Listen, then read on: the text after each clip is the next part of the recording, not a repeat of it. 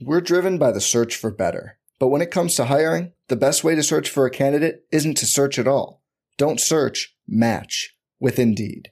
Indeed is your matching and hiring platform with over 350 million global monthly visitors, according to Indeed data, and a matching engine that helps you find quality candidates fast. Leveraging over 140 million qualifications and preferences every day, Indeed's matching engine is constantly learning from your preferences Join more than 3.5 million businesses worldwide that use Indeed to hire great talent fast. And listeners of this show will get a $75 sponsored job credit to get your jobs more visibility at Indeed.com slash BlueWire. Just go to Indeed.com slash BlueWire right now and support our show by saying you heard about Indeed on this podcast. Indeed.com slash BlueWire. Terms and conditions apply. Need to hire? You need Indeed. The Bucks won a fucking NBA championship. Yeah. What? What? he tries to take a pulse fake. Watching that basketball game like caused health problems for me. Boogie hates racism and Chris Paul. And who cannot get on board with that platform?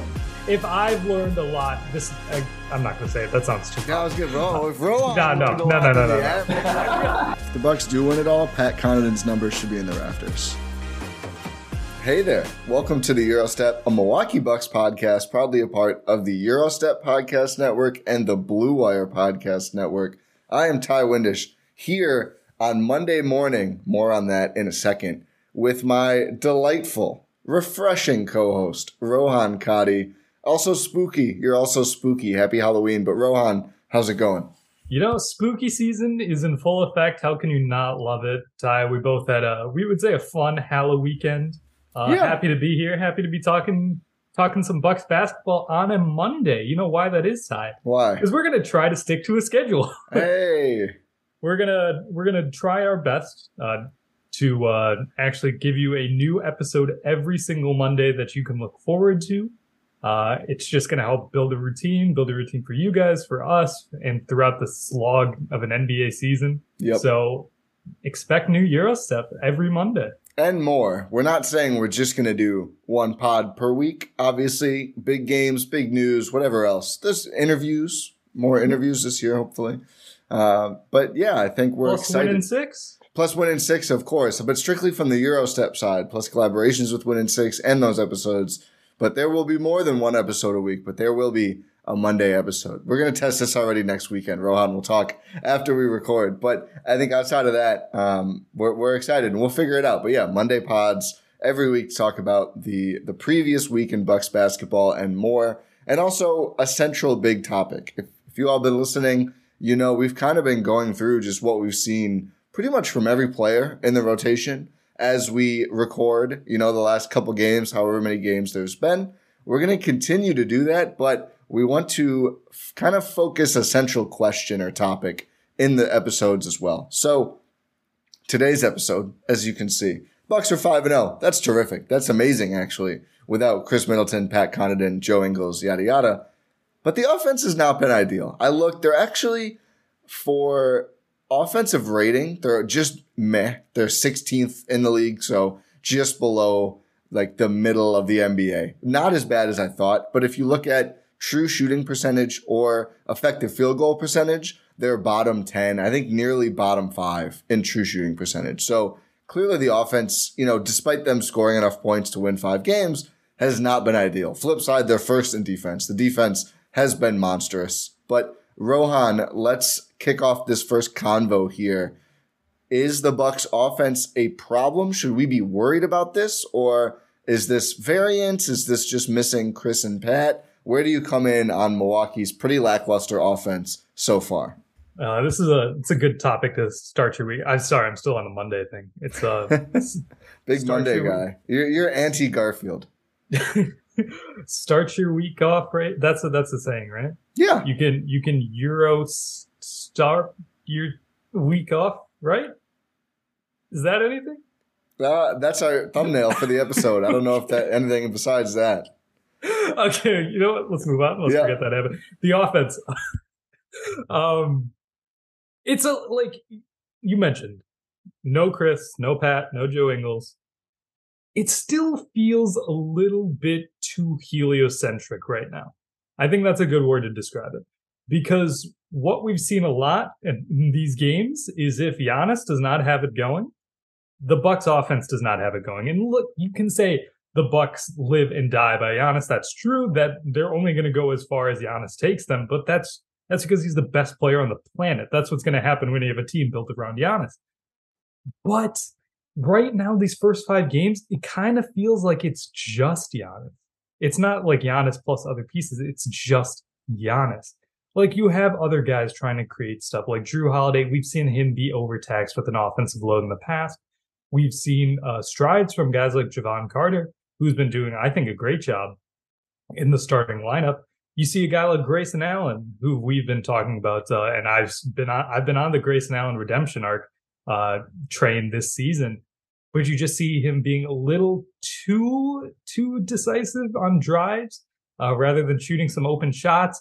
You just see a lot of guys trying to figure out their way around this offense, even though these are this is the same roster that we had last season, that this team had last season, but they still can't really figure it out. Is it variance a little bit? Sure.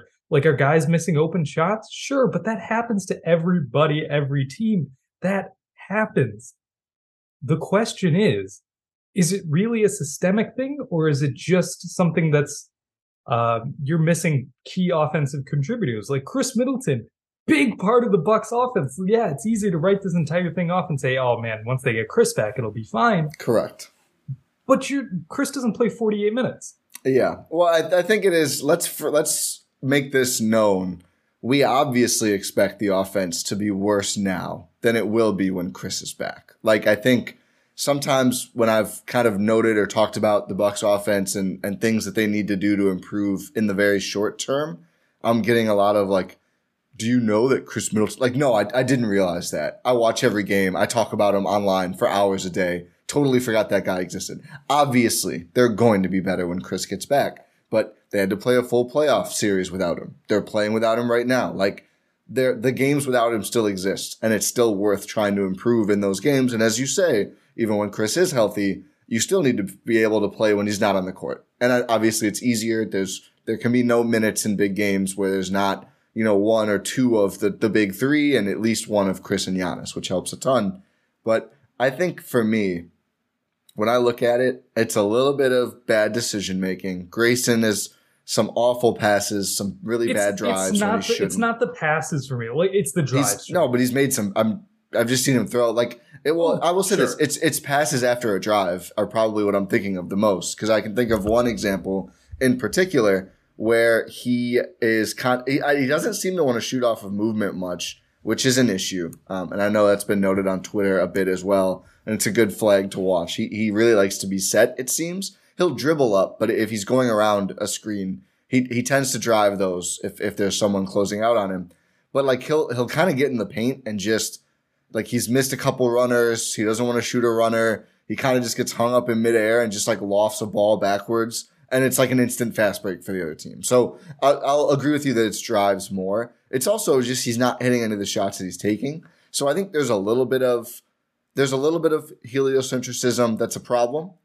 There's also a little bit of Grayson is shooting 32% from three. Bobby Portis is shooting 33% from three. Brook Lopez predictably has cooled off to 35% from three. Um, George Hill, 36%. Jevon Carter, 27%. Wesley Matthews, 33%. I actually think that despite, I, I agree they need to get the ball in more guys' hands for sets. I think they've done a pretty good job at opening shots for all of those players. And there's been so many games where especially the Knicks game, the Hawks game, they had opportunities to put those games away and the shots just didn't fall. And, you know, there, there's, you can say they need to get to the paint more, yada, yada, whatever. You know, a lot of the times the paint's kind of walled off because teams know to do that or bury it off because ah, teams know to you. do that. You just got to hit the shots. And I just think, you know, we can talk about strategically what we want to see, I do think there's some variance at play and they should be closer to 10th than 16th. But like all of these guys who we know can knock down shots are just not. And it's, I, I don't, there's only so much you can do about that, right? Yeah, for sure. Uh, just getting back to Grayson quick about, uh, him not wanting to shoot off movement, just just shoot the shot, man. You're a good shooter. Like, sure, you're in a little bit of a, a, a rough shooting stretch right now, but your career has shown that you are a good shooter. That's what this team needs you to do. Shoot the damn ball. He and Jevon both, and I know Jevon did not have a it did not have a great game against the Hawks. I mean, certainly had trouble with Trae Young, which is understandable. Didn't add all that much offensively. The Knicks, I think that was his best game of the season because, as you say, Grayson should do. He just shot the ball, and I think that's been my biggest flag with him is he's done a little little too much driving, not quite enough open shooting. But he took 13 shots, including 11 threes against the Knicks, and scored 14 points. I mean, that's obviously for a ton for a, a ton for a guy who's averaging 4.6 points per game as a starter, getting real minutes. I just think a lot. Of, that's a lot of the issue. I think credit to Bobby Portis, who the shots aren't falling, but he is certainly getting them up from two and three. Grayson, I mean, it's not like he's not shooting. He's attempting, you know, nearly nine shots per game, nearly six threes per game. I think he just like I don't know if it's a confidence thing or if it's just bad luck and a bad shooting spell for him. And like I said, basically everyone. I mean, no one shooting above 36% besides Jordan Nwora from three, Jordan Nwora, Serge Ibaka, and MarJon Beauchamp. And two of those guys have combined to take like, you know, not a lot of total shots. We'll put it that way uh, from distance.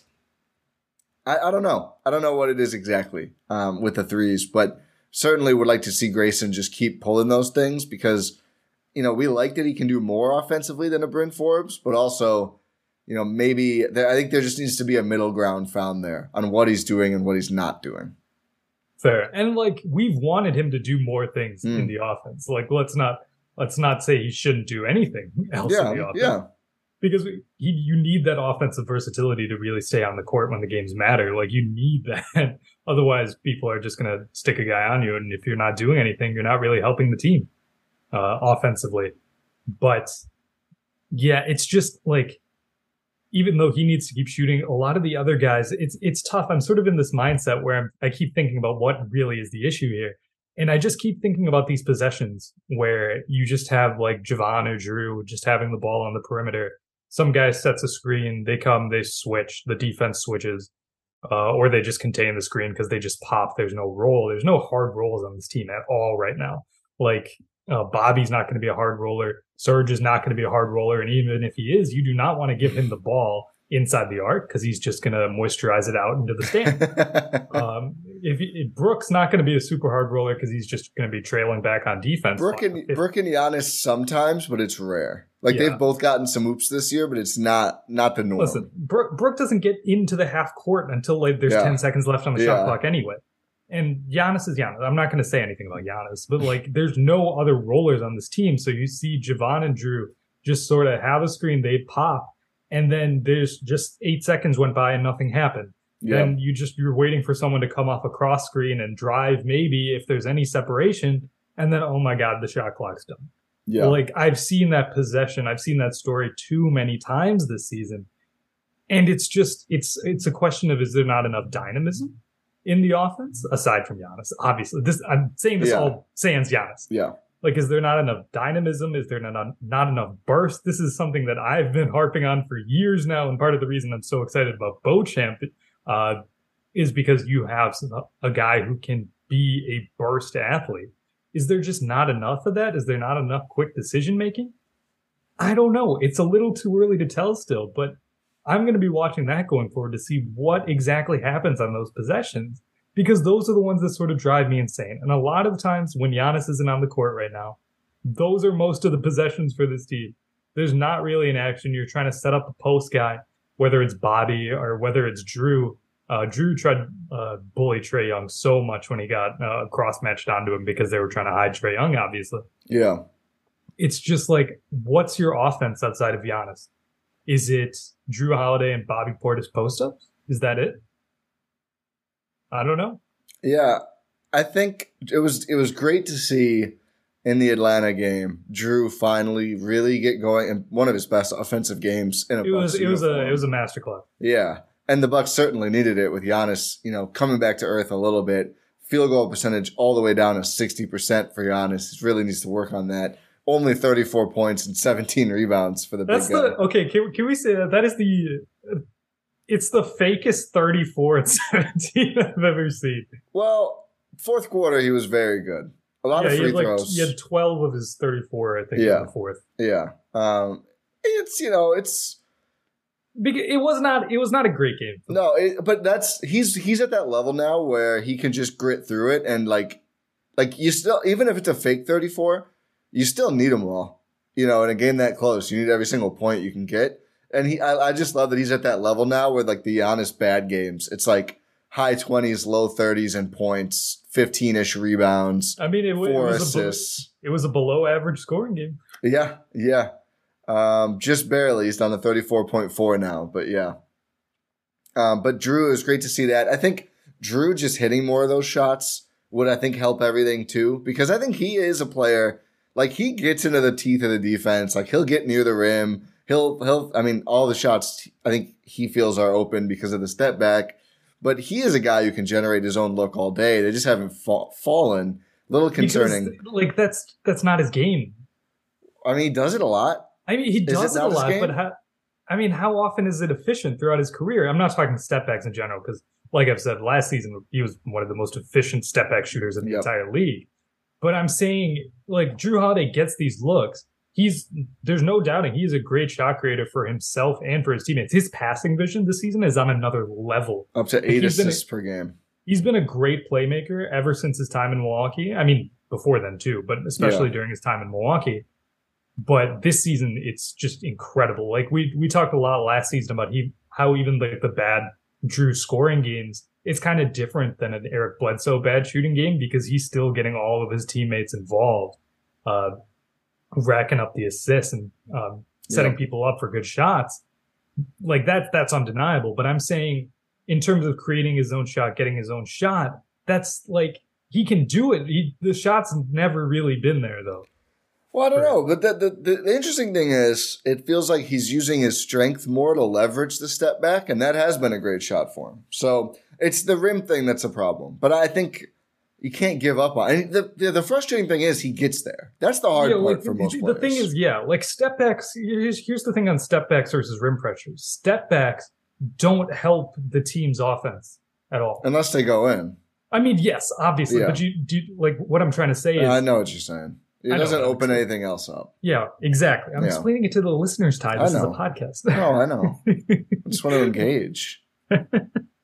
I, I get, I get, I The. Rohan Katti show featuring Rohan starting right now. Go ahead. I'll, I'll, I'll mute.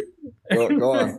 Sorry to No, interrupt, you- sir. No, you you got it. You got it. But like if if Jrue's attacking the rim, he's pressuring the rim, that allows other guys to move, to cut, to draw in defenders, to leverage the defense for the other players.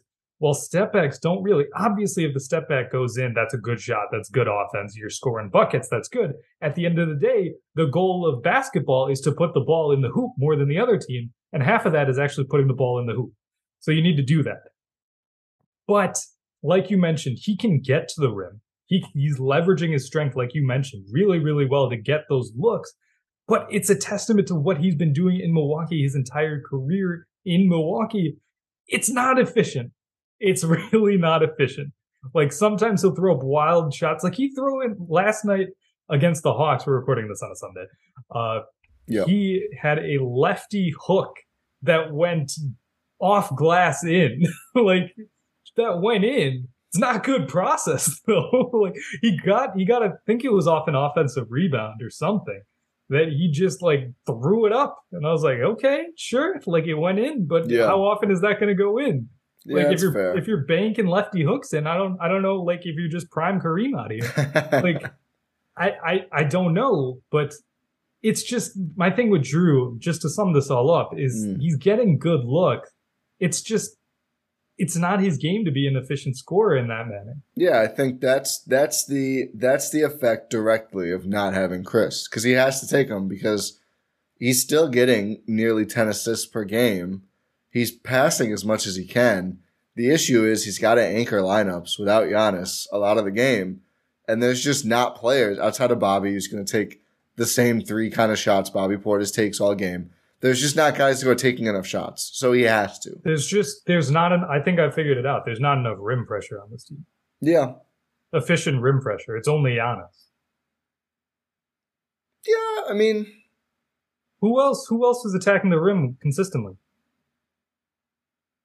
I mean, it depends how you how you count. Like if you if you don't if you don't want to take say, like if you're talking about drives, not really anyone. Grayson Exactly. tries. He's not good at it. It's like there, there's no one else on this team who can really force that, and that's the bread and butter of this Milwaukee Bucks team is rim pressure driving the rest of their offense. And right now they don't have anyone Well, else. but I mean, you can rim. Pre- they rim pressure through dunker spot, and they have a lot of guys who are capable of doing that. okay, like sure, And Jrue gets there. It's just Jrue Jrue. get- Jrue, like- Jrue does pressure the rim. He does. The shot doesn't go in a lot of the time, but yeah, the that's, pressure that's is the there, problem. and he opens up. But he, he does, did- as you say, he I opens say up. efficient. He yeah, he opens up a lot of fair. But I don't know if it has to be because he does get there and he does he does move the defense that way. I don't know how many teams have five guys who are getting consistent. I'm asking pressure. for two. I think Jrue and Giannis, Okay, three, almost Grayson. almost. Sure. I mean, like Bobby will run towards the rim sometimes. Are we counting him? Hill is good for one or two a game. Eh, one or two a week, maybe. Yeah, it's probably more accurate. This is, I mean, I think Pat would be fairly high on this list if he was playing too. We've seen Pat like have some that- great like, takes. That's that's, I what know, they're missing. but that's that's a lot of the element is what I'm trying to say. Yeah. What they're missing right now is rim pressure. yeah. Juarez, no, uh, no. Oh God, no. Let's uh let's wrap up Or offense. Chewbacca. Christ, let's wrap up offense and then and then we'll we'll get to the individual play, players. The play where he left the ball behind. Yeah, I was texting you about this. I mean, he Was went to the, uh, drive and was forgot the, the, ball. Game. yeah, it was the next game. The ball was just behind him. I, I don't. I don't. It took him a while to realize. I think, like he kept doing the dribble motion. I, I don't. I don't know. I, I choose I choose to see Serge in a funny manner. I know you do. I know I, you do. encourage everyone else to do the same. And it's starting to piss me off because you're like you don't want to give him a down stock because of the comedic timing. Like that's that Okay. should not be no, a no, plus. No, no, no, Here, no, no. To preserve the integrity of the Buck stock market. Okay. Give me a second. That was a bad play. That Yeah, was yeah. obviously a bad play. Yeah. He was fine the rest of the way. I know he was. He was he, fine. been. I, I think he. Ha- I think the thing with Serge, he has some really rough moments, but over. He's kind of inverse Nwora, where like Nwora will do something and you're like, oh my god, he's incredible, and then all the little things suck. Serge has done a lot of things fairly well, unremarkably well, but well. And then there's just like a play per game where you're just like, what? What just happened? How did that? How's that even possible? Yeah, it's like he'll he'll do the he'll do the little things like get like box out a guy who's Yeah. like trying to go for a putback and stuff like that. Make sure the rebound gets secured if he's going to tap it out to someone else. Uh, he'll he'll block a shot here and there. He blocked a Derrick Rose jumper in Yeah. the next game. He's on every Uh, other game timing with that right now, which is fine. Would like to see one per game, yeah. but he doesn't play a lot. He'll get some he'll get some offensive rebounds. He'll fight in there. Yeah. Uh, but then he'll have plays where he tries to drive and leaves the ball behind. Yeah. I, I think overall, he's getting the job done. The job being, like, again, he's Surviving. Nine minutes per game of center play that you're defending the rim Yeah. and spacing. That's that's it. We're driven by the search for better. But when it comes to hiring, the best way to search for a candidate isn't to search at all. Don't search, match with Indeed. Indeed is your matching and hiring platform with over 350 million global monthly visitors, according to Indeed data, and a matching engine that helps you find quality candidates fast. Leveraging over 140 million qualifications and preferences every day, Indeed's matching engine is constantly learning from your preferences. Join more than 3.5 million businesses worldwide that use Indeed to hire great talent fast. And listeners of this show will get a $75 sponsored job credit to get your jobs more visibility at Indeed.com slash BlueWire. Just go to Indeed.com slash BlueWire right now and support our show by saying you heard about Indeed on this podcast. Indeed.com slash BlueWire. Terms and conditions apply. Need to hire? You need Indeed. Tax day is coming. Oh, no. But if you sign up for Robinhood Gold's IRA with a 3% match, you can get up to $195 for the 2023 tax year. Oh, yeah. Sign up at Robinhood.com slash boost by tax day to get the biggest contribution match on the market. Subscription fees apply.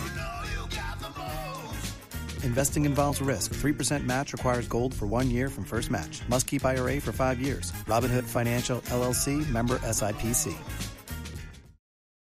Survival. Yeah, Yeah. that's all we. That's all. That's all Serge needs to do, and he's doing it. Yeah. So and and seems like a great great dude, good locker room presence. One last note, and we Great can kind musician. of also yeah, Have you listened to part of the album? He's literally a 2K my player. No, I haven't. I've listened to some of the songs. It's actually pretty good. Is this gonna be your like your pregame music? Get all It's- get all get, gets get your whole get your whole crew at the spot and then put on the new Serge Ibaka. Yeah, that's what we're listening to at Milk. um, let's segue to players with Jevon, and this is my last point on the offense in general. You know, we, we obviously love Jevon Carter. 36% from the field, 28% from three. Some of that, again, is just a lot of guys are just not shooting as well as you'd expect. I just think it, it might sound weird.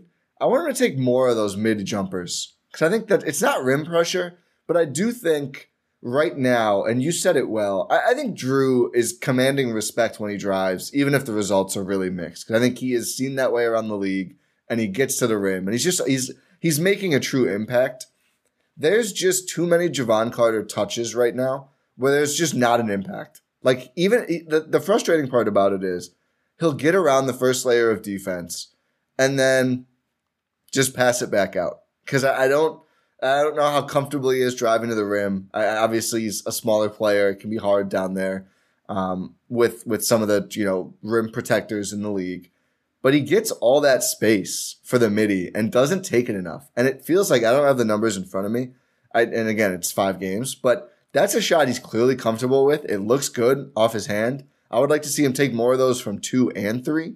Like if he's to start, I just think he needs, and he's to be a, a a primary ball handler, the third guy, but still one of them, or maybe even fourth guy. I'd say he probably touches the rock more than Grayson, though. Honestly, he's got to just be more of a threat with it in his hands. And I just think, especially with Jrue, I think we can safely say being more effective as a playmaker than a scorer right now. Like Jevon just needs to add some more scoring because I think that's their big issue with the starters. And obviously, these are a lot of their rotation players. It's just not enough guys who are willing to take take actually take advantage of space that the rest of the offense creates and take the shot. There's just too much of Grayson curling around open, Jevon in the in the you know mid range area open.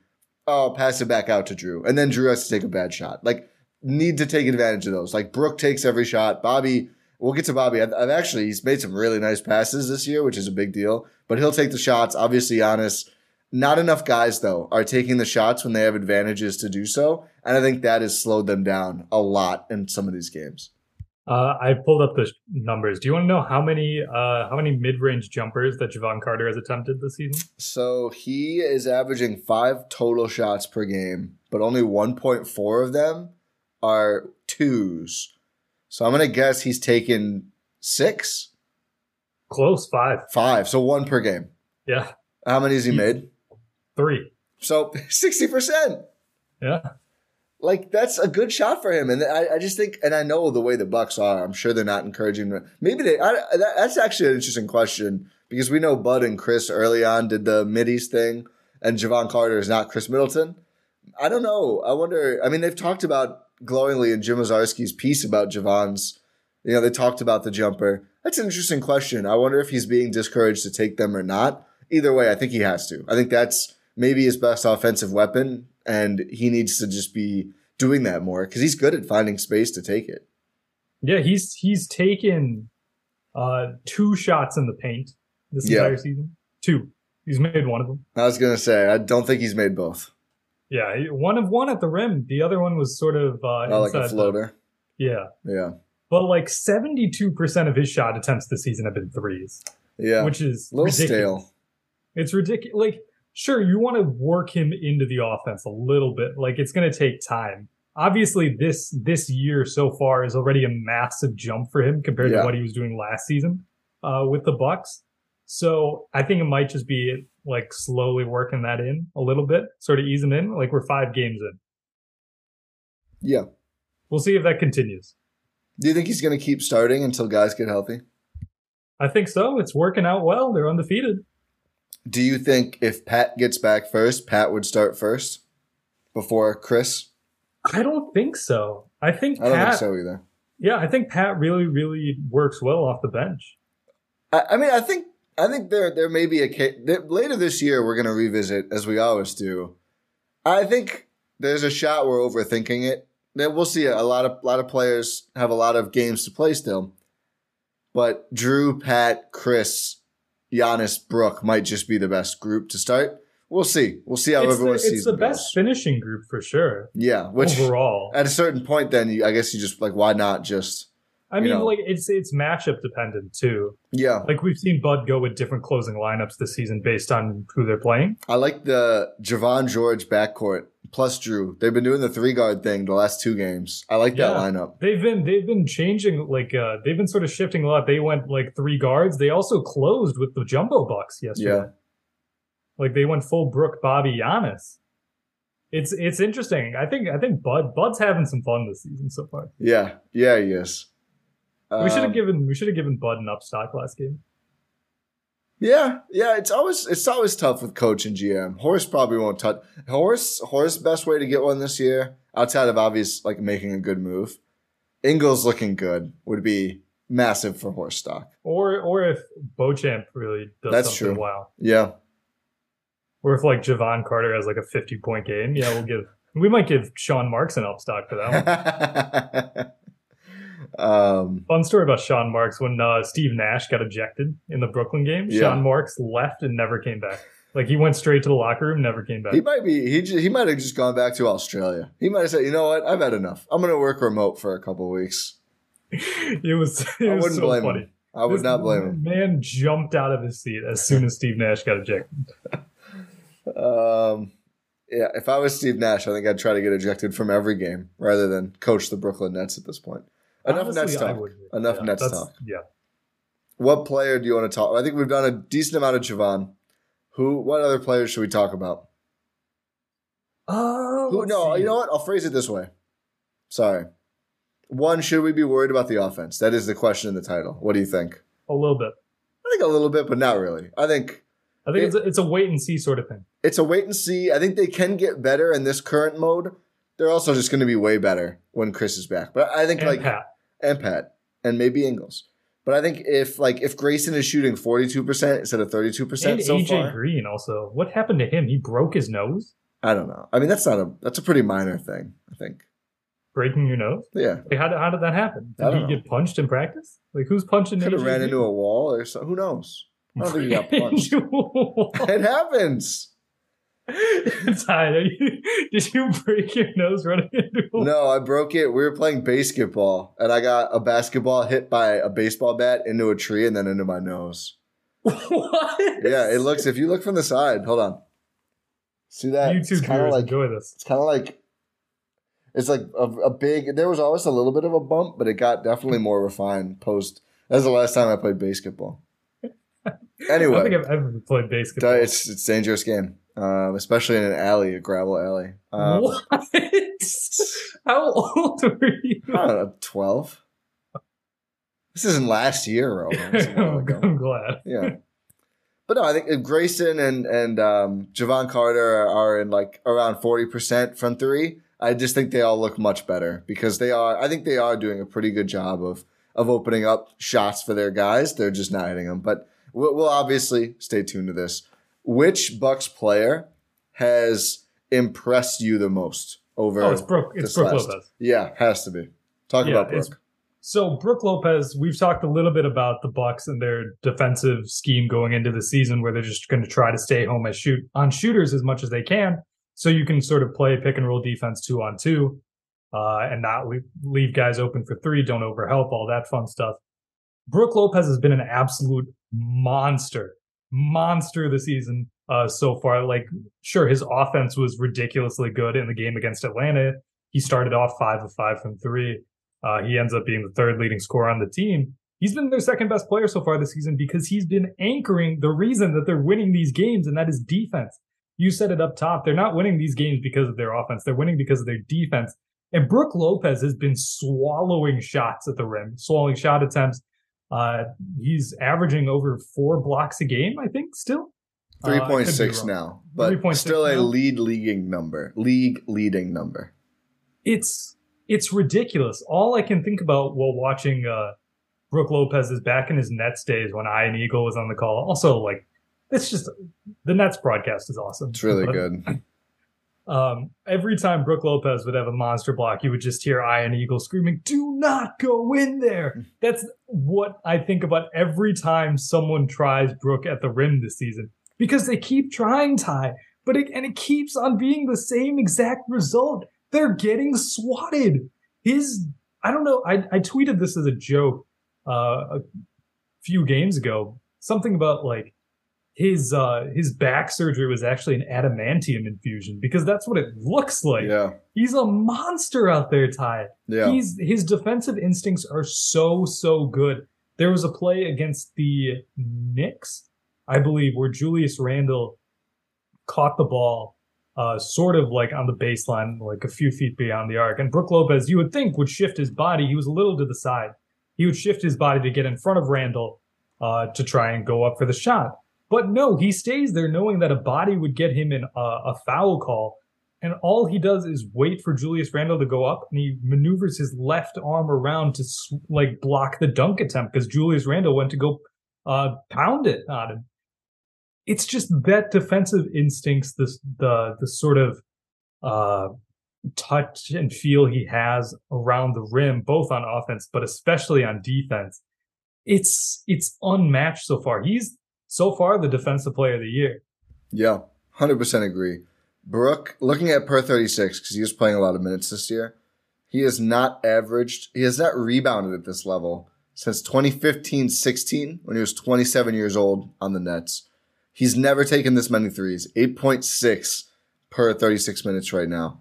Um, his blocking has never even been close to this per 36. The closest he has 3.2 in 1920, his second Buck season, at 4.2 blocks per 36 minutes played. Absolutely monster numbers.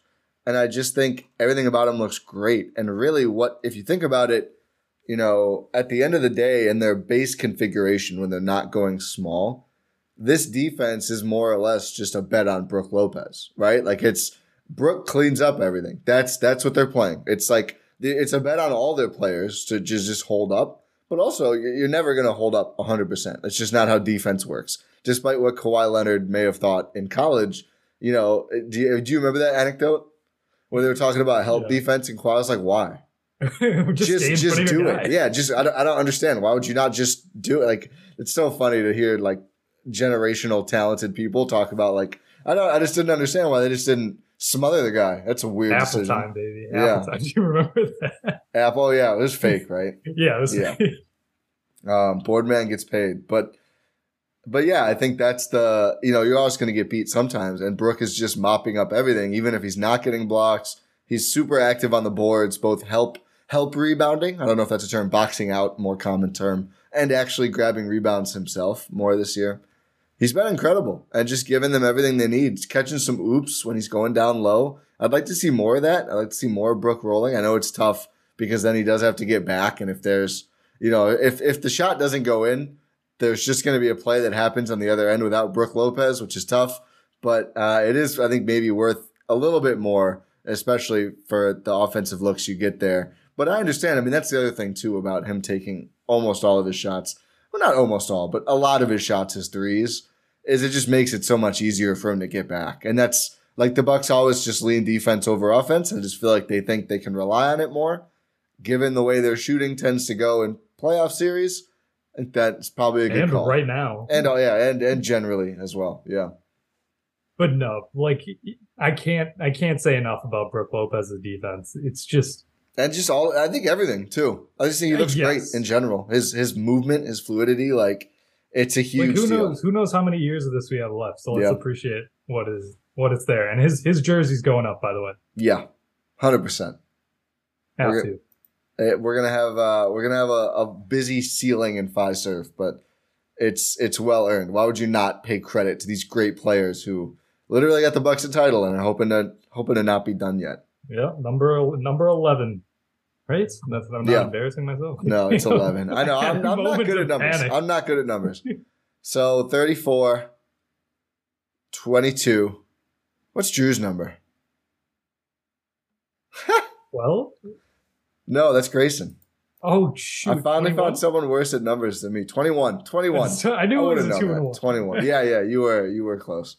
Those three, 11, 24. Oh yeah. This Right is up there not if you're this, watching is, this is this is totally unrelated to the Bucks, but 24 in the rafters. I think that's all I'm totally sold on for now. We'll see what Bobby does. Yeah, I think Bobby's probably the next closest. Yeah. Wes Matthews, just for the meme. I just don't think he's going to have enough time, No, he's not. unfortunately. Oh, 43. 43 is going up. I think Wes should be. Uh, do they have a Ring of Honor? No, I don't think so. They should see. There needs to be because that's nice to like not have it all the way, not have to retire everyone's number, but still honor the guys. They should have a ring of honor. Yeah, there, there should be those. Those are good. Good things to Oh, do. number number zero. Beauchamp's going to be a star. Okay, let's let's. Let, I, I want to talk about Bobby, who we, we let's just let's identified. retire. Let's retire our numbers, even though we don't have numbers. Let's let's hang them up. Six for the sixth man. I think six is already retired by the Bucks. Actually, um, Bobby Portis. I mentioned it earlier. I gave myself away, and he's still only averaging 1.2 assists per game. So it's not like he's looking like prime Chris Paul out there. But credit to him hitting first. threes to cut the lead to 42. um, 13 and 10 so far, which is like really important averages for this Bucks team, making a lot of hay on the offensive boards. 3.2 offensive boards per game for Bobby. I think he's really come alive these last three or so games. Just again, they need him. They need everyone to come through and get these wins. And he's been great over the last few games here. But the short roll passing and some of the reads that he's made, I'm just not that used to seeing from him. I'm so used to Bobby locked in on just shooting no matter what. And as we've said, the Bucks need to be decisive, need to shoot, etc. But there is something to be said for like turning down an okay shot for a very good shot. And like he had one, I think, against the Hawks where he was basically more or less getting doubled in the painted area.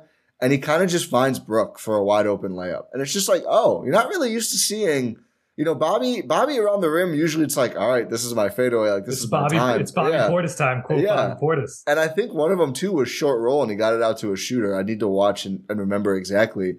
But I think the last two or three games now, he's been making passes where I go, oh, that's that's going to be really nice, especially when they're healthy. If Bobby is recognizing better and faster, like uh, I've got kind of a guy and a half between me and the rim. Oh, Khris is right here. Oh, Giannis is moving. Oh, Brook is by the rim. That's the kind of stuff that just takes you from a good offense to a potentially great offense. I know we're talking about their offense has struggled, but that's the kind of little thing that can matter when they're at full strength and humming. Hope to see more of that from Bobby this season. For sure, for sure. Like just being able to see guys more involved, uh, especially like I, excuse me, trying to get passes off, uh, like trying to not be so laser focused on scoring in that, like on that particular play when you have the ball in your hands. Just being able to read the offense, read the floor a little better. That's it's it's part of the linear development of Bobby Portis. Like it's just going to keep getting better. Like he's he's been adding to his game every year since he's been here in Milwaukee and just in his career in general. It's just it's really really good to see guys like just move the ball, move the ball more. That's how you get more open looks, more uh, leverage the defense against you.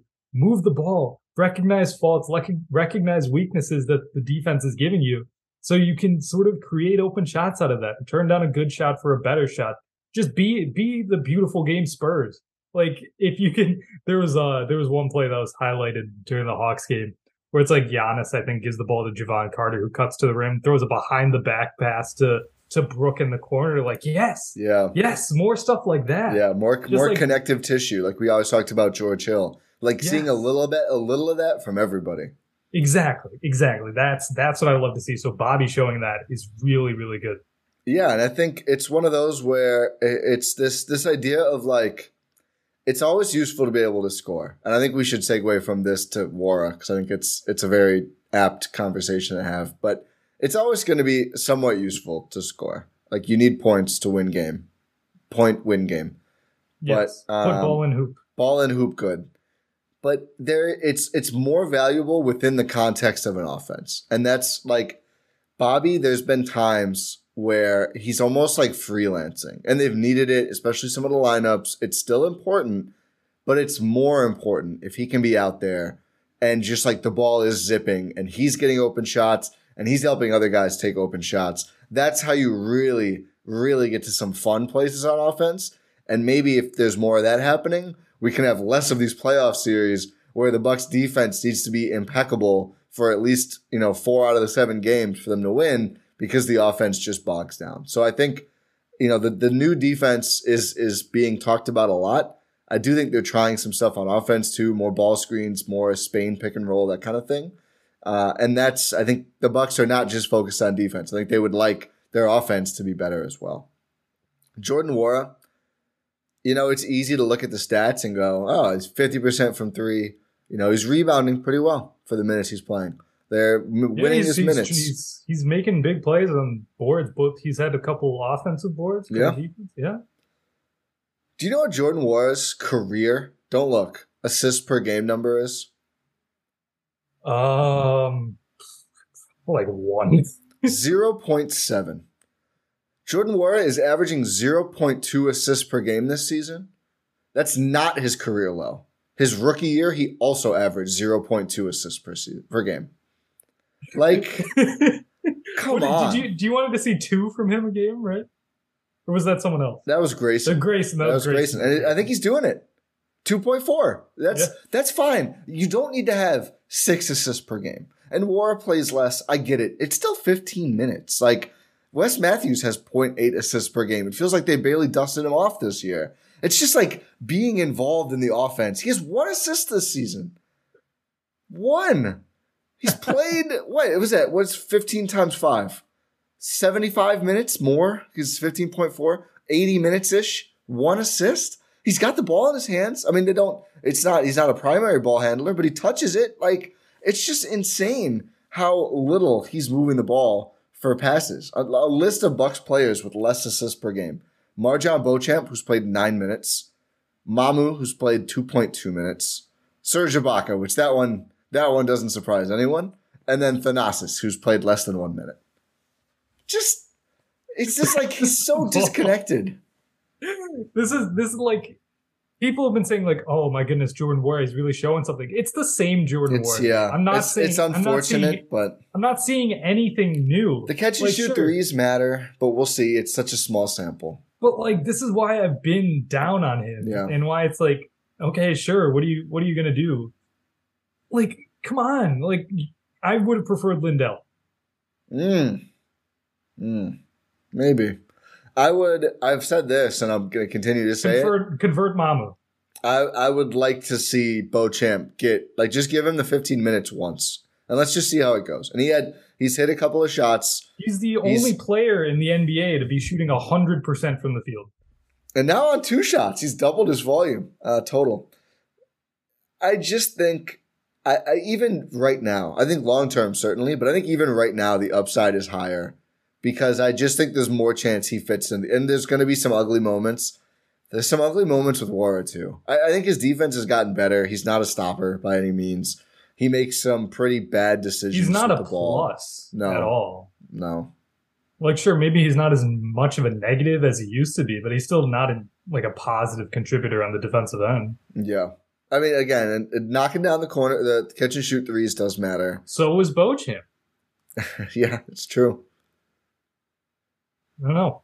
They like, just, uh, just give him a shot. Like they I'm are not- averaging- I'm not seeing anything, anything different. despite some ugly turnovers by Beauchamp in the Hawks game, they're actually averaging the same amount of turnovers per game too. So Fun.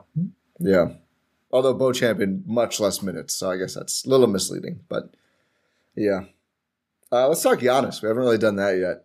You ready for my he- stat? Uh, can I can I say something? Sure. Yeah, of course. He he's good. It's not bad. Uh, let's not get carried away. All right, here it is. Now I'm gonna hit Here's send red. stat. Gonna hit send right after I tell you. live tweet. Yeah. We're exposing our recording time. Yeah, we are. After going one for one last night, Giannis has knocked down a three pointer in all five of his games this season, the longest streak of games with at least one made three to start a season in his career. Ooh. Shooting, I think, 35% total from three, which is fine. But I do, I think it is noteworthy. And I know, I know there's certain people out there who will say, just don't even bother talking about it. Like he's not going to be an elite three point shooter. And I don't disagree with that. But I think everything matters. And I do think he's looked more comfortable. He's taken, he feels like more catch and shoot threes. He's not taking a ton per game. Like, I don't think this is the most he's ever attempted in the first five games. He's only at 3.4 attempts per game. I do think it's meaningful that he's just like consistently knocking down at least one. It does Yeah, matter. I think like smaller volume, higher percentage. Like, yeah, you'll take that every day of the and, week. and just I think it's the consistency of hitting at least one. It may sound stupid and not it's not really a statistical thing, right? Because like you know if you go one for four a bunch versus you know whatever oh for three and then two for four, it's better the, second the, one. the Dion waiters. Yeah, exa- exactly. But I, I think Whatever happened to Dion? Oh wait, he had the lot. plane. Yeah, the gummy. yeah, a lot, a lot. I hope Dion's doing well. Um, but if you if you're knocking down legitimately at least one per game, I just think it makes the threat more real, and it just makes it harder. Even if as a defense, you know, like we can't worry about it too much because if we do, then he's already at the rim. And it, it also is nice because it kind of lets him save himself on some of these possessions. But I just think it makes it that much harder to guard him. And I think we we've agreed, you know, all the, the the obsession with what if Giannis could is annoying, and he's obviously already on a goat trajectory without being without that. But it still matters. It would still be impactful if he's going to continue to shoot 35% and legitimately space the floor that far out. And it's, I think it's been a positive development. And I've not talked about it too much. There's so much other great stuff that he's doing.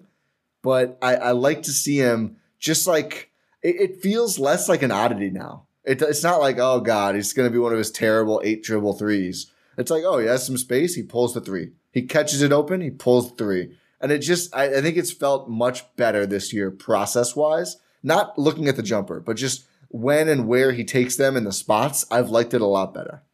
Yeah, it's more it's more controlled. It's more or less like uh, there was a couple possessions uh, throughout his career, like last season, let's say, where you would just see like, oh, you know, Giannis wants to pull up here. Yeah. you know, like you can see it in the way he's moving. It's like, okay, Giannis is gonna pull up here. Yep. Uh, there was one possession, I think it was the Knicks game, where I was thinking, okay, he's gonna pull up, and he didn't. And I was Yeah. like, oh, that's that's interesting. Yeah. I feel like he's been quicker. yeah, it's been more it's been more concise. Like a lot of the times his off the dribble threes take like the entire shot clock because he just gets his guy moving and then does it. Like it takes legitimately 10 seconds for him to do the move. But like his thought process, like I, I feel like he was thinking about it too much. Now it's just like, okay, am I shooting this? Sure, let's do it. Uh, it's it's more of that. Oh, I'm catching the ball. Okay, I'm on the perimeter, catch and shoot three, easy. Let's pull it. It's it's more it's more habitual for him. It's more of a routine rather than a decision he has to make. If that makes any sense. It does. I'm gonna see if I can pull up quickly because they they do have dribbles and everything. So this year, hold on. Let me let me get raw numbers. I shouldn't have done this live. I apologize. This is not amazing audio experience. But this year, three of his six makes and eight of his nah, 17 attempts are no dribble threes. How many? Say that again. So three of his six makes Mhm. and eight of his. Now I gotta do the math again. You're really you're putting me in a blender. 17, eight of 17. So nearly half of his attempts are no dribble, and half of his makes are no dribble. So I'm gonna look up just last year and just see just to confirm what I'm thinking about this. I mean, but it, it- feels it- like it a higher track, percentage. It, it it does track. Like you see a lot less catch and shoot Okay. threes, to be honest. Last season alone, he attempts 64 no dribble threes, 87 three to six dribble threes. So just there's like there's three other buckets that all have double digit numbers, but alone he took more three to six dribble than zero dribble. So yeah, it is true. Like he is a much higher percentage of his total looks from three are no dribble. So that means either catch and shoot or uh, more or less it means catch and shoot actually. But it, it's great to see that from Giannis. And I think that's going to help make those shots more legit. He's also shooting slightly better percentage on catch and shoot than pull up this year, which in the past wasn't always the case. I don't know if he was as comfortable with catch and shoot, but I think his stroke on those has looked good this year. For sure, for sure. I'm glad I'm glad you highlighted this because I wasn't going to. But um, yeah, it's just like, sure, does Giannis need the three ball? No. he's he doesn't. Like he's he's freaking won a title. He doesn't need it. Uh, he's the best player in the world. He doesn't need it. Would it up his chances? Yeah. yeah. Yeah. And the Bucks in general Is too. it is it is it better? Yeah. I do is it think ne- is it necessary? No. It's it's he currently he's sufficient, but not. You know, I'm gonna I'm gonna pull the plug. I'll say I'll say this too. It- with Brook out there, but especially in the small lineups, this kind of thing can like the guys who thrive in the dunker spot are just going to eat now because having to pay a little more attention to him when he's out in the perimeter. Like the the Pat Connaughton's really good at this. We'll see if Beauchamp gets the minutes, but it's gonna just it's gonna be very good for everyone. So that's my Giannis thing. Obviously, finishing at the rim crazy, still sixty percent from the field, sixty one percent from free throw this year, fourteen rebounds per game, like nearly six assists. He's just been amazing. A uh, little bit of turnovers lately, but MVP. the load he's shouldering. Yeah, I think the case Giannis MVP, Brook DPOY is my is right there. Jevon, you know, Bobby sixth man of the year. Bobby sixth man, Jevon, this the the most improved player is not looking amazing, but there's a lot of time. I think he's going to turn that around. Who's who's MIP for you right now? Is it maybe Desmond Bane? Might be an all star this year. I just I, I don't like it though because like we Bane's knew already been really good. yeah we knew like I I've been making Klay Thompson comps for a year. I I think I I wish I wish that award we would just exclude. Like I almost kind of like the NFL doing comeback player of the year better, even though it's a weird award. But like, like, like, let's say Jevon, like, let's he turns it around. Let's say he averages like ten points and shoots really well and is a top seven guy in the Bucks all year. That's a comeback, right? Like he bounced around the league. He got cut at the last trade deadline. Like I think that's worth worth awarding more than like Yeah, I think Dennis Smith Oh. Jr. would win that. Des, eh, that's a great, yeah. Dennis Smith Jr. should win. And eh, again, people are going to say, oh, he didn't even really play last year. Didn't, what did he improve? Like, what is the qualification? But like Desmond Bane getting it, like Ja Morant, it's like, yeah, of course. Like, we knew those guys were good. We knew they would get better, and they did. And I get it's called most improved. Maybe that's fair. But I think awarding someone like Dennis Smith Jr.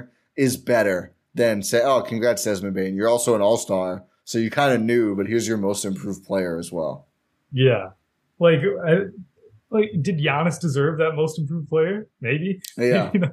And I, I, maybe I'm maybe I'm a hypocrite because I did argue Steph in his second MVP year because I thought he was so much better. It was insane, but that's kind of dumb too. I would prefer if it was. Let's highlight the true comeback stories because there's Yeah. some great ones every year. Did you see? league. Did you see Dennis Smith Jr. Uh, the the play to send it to overtime? He I didn't the, see the play. I know he's That's- been great. He gets a tying bucket against the Warriors uh, to tie the game, obviously, Yeah, and then he clamps Steph to send it to overtime. It's it's such a great story, and I think too between that and this like guy, like, did you did you listen to the latest low post? yeah, There, there's an anecdote about him trying to put on weight to go try out play to the football. Yeah. Well, and I think a, you know, cross sport comp here, right? Like Geno Smith, right? A guy who was it seemed like would probably be out of the league, mostly a backup, even post Russ trade. I don't think you know maybe was not favored to get that job between uh, Drew Lock over there, Waka Flocka's number one fan, and he gets the job, and he's been one of the best quarterbacks in football this year. And it's just like not giving up on these guys is important. You know, when the talent's there, like we don't talk about fit enough on teams and, and all the other stuff that goes into being a productive player. But I think highlighting more of those stories is good for the leagues because, you know, let's let's get away from just like writing off a guy's whole career if he has a bad two years on a Jets equivalent organization in a pro sports league. What that that video of Drew Lock? What is he? What is he singing along to? Is it put on? No, it's um um What is it? I it might be no hands. No, it's not. No hands. Is it not? Is it hard in the paint? I thought it was Flocka. I don't. I'll, I'll, look Google. I'm googling. Okay, Um, do who do you want to talk about next? Um, I guess probably George Hill. He's the last guy we haven't really talked about. Uh, he's been exceptional. Uh, in his role, like we've talked, we've talked a, little bit about. It this, was put on. of- I don't know why. It was put it was on? Let's go. Yeah, you're right. So he's singing, singing some Jeezy. Yeah. Uh, that's an elite video. I whenever that pops up on my timeline, I watch it like four I, times. I, I really wanted him to be good at football because of that, but it turns out the correlation's just not there. um, but George Hill, he's been doing exactly what we want him to do this season. He's been playing as a wing. He's been playing as a secondary and tertiary playmaker. Not a whole lot to say. He's been he's been hitting some shots. He's been playing good defense. Nothing you can really be upset about. He's been the security blanket that he always has been, but it's just a more of a reduced role, which amplifies himself. Update your priors, people. I'm sick of the bad George Hill takes this year. This is it. We're five games in now. It's time to let it go. We understand the Celtics series was bad.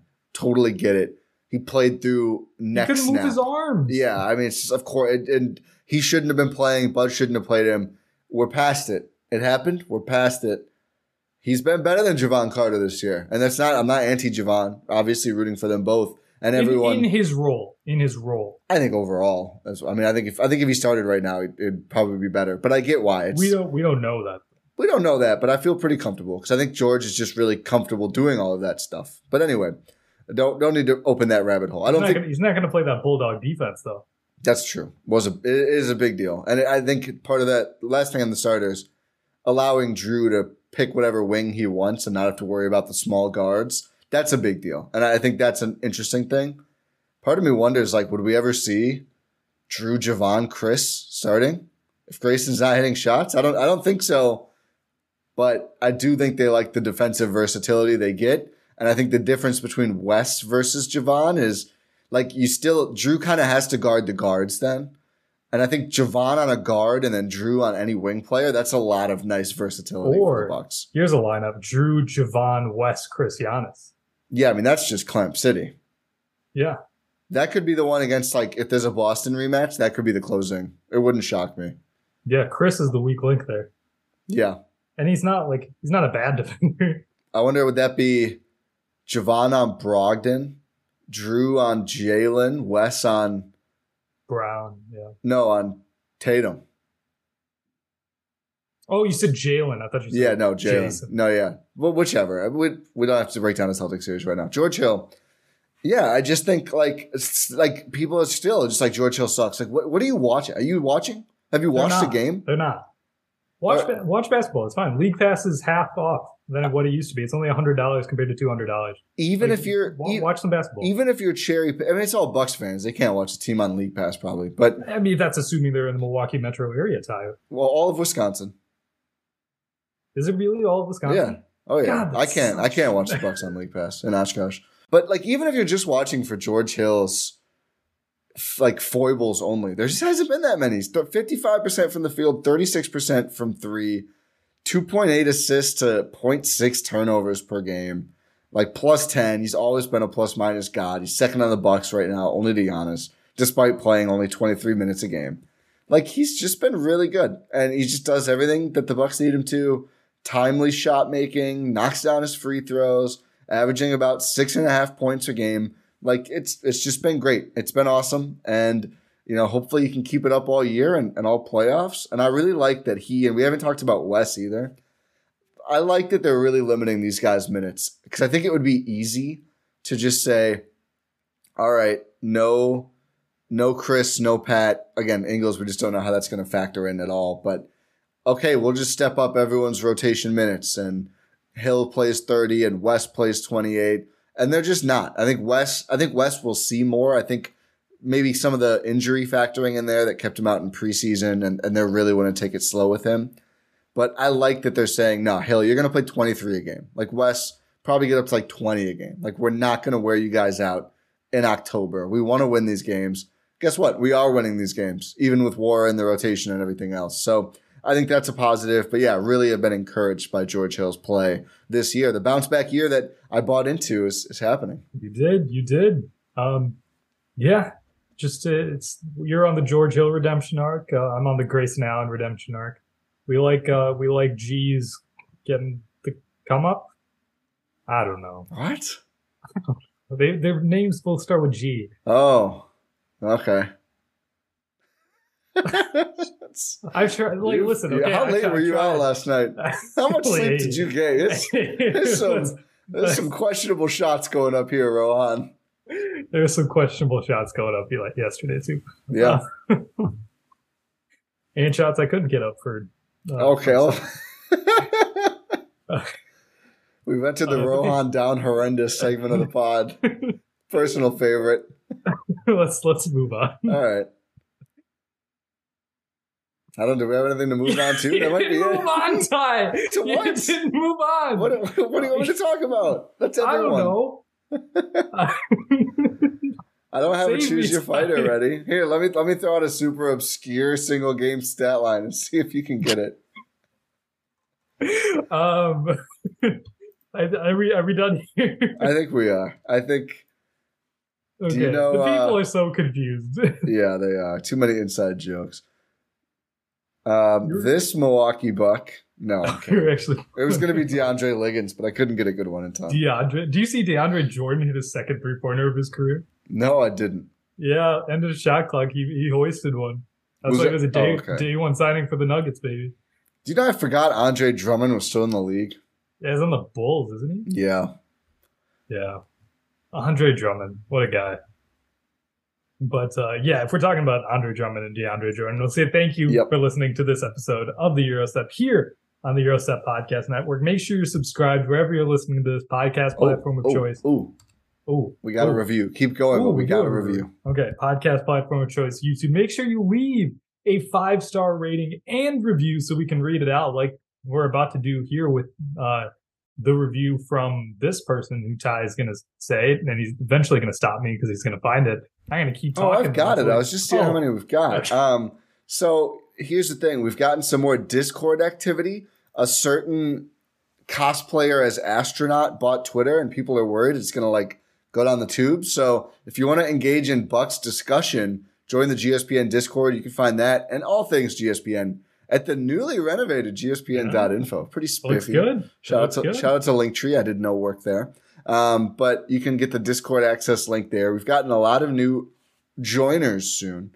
And you can join Apple Review five stars, Spotify Review five stars, or even just a Substack subscription. So no matter what platform you use, you're able to gain entry. And you can leave a review to be read on pod with the joining. So E. Szymanski, I believe this is his name is Eli from Twitter. Oh yeah. Um, left here is this quote left a five star review on Apple Podcast last year, and so he did a Spotify too. He doubled up. That's a oh pro wow, move. we love that. More people need to do Shout that. out to Eli. yeah, um, but okay, and have listened to every episode since. I love the balance of fun and analysis the guys incorporate in the episodes. The best MKE Bucks content out there. That's great. That's very heartwarming. Yeah. Thank you. Thank you so much. Really appreciate that. No, my heart is warm. Yeah, it's a nice way to go. good. out. Yeah. It feels good. Uh, thank you for that review. Like Ti said, if you want to have your review read, make sure you get into our Discord, gspn.info, or just leave it on Apple. Yeah. Um, but if you want to do it the other ways, that's how you do it. gspn.info, there's a Discord entry form you can fill out. And so you can leave your review there too. But yeah, like like we mentioned, make sure you subscribe to all of our podcasts here at the Gyro Step Podcast Network. Talk of the Tundra, Crewsing for a Bruise, and make time for this. Uh, check out the Win in Six uh, episode. They dropped uh, what Yeah. was it Thursday. They're going to be dropping episodes. It's on the same feed. Just go wherever you're listening to this. Just go back an episode. Yeah, scroll scroll down or up, depending on the orientation of your player. Yeah, just do that. Yeah. Um, but yeah, thank you everyone for listening. Pod Random, and we will talk to you next time. Before Shopify, were you wondering where my sales at? Now you're selling with Shopify, the global commerce platform supercharging your selling. You have no problem selling online, in person, on social media, and beyond. Gary, easy on the cha-ching. oh, sorry, but my Shopify sales are through the roof. Start selling with Shopify today and discover how millions of businesses around the world use Shopify to ignite their selling. Sign up for a $1 per month trial period at shopify.com slash listen. Shopify.com slash listen.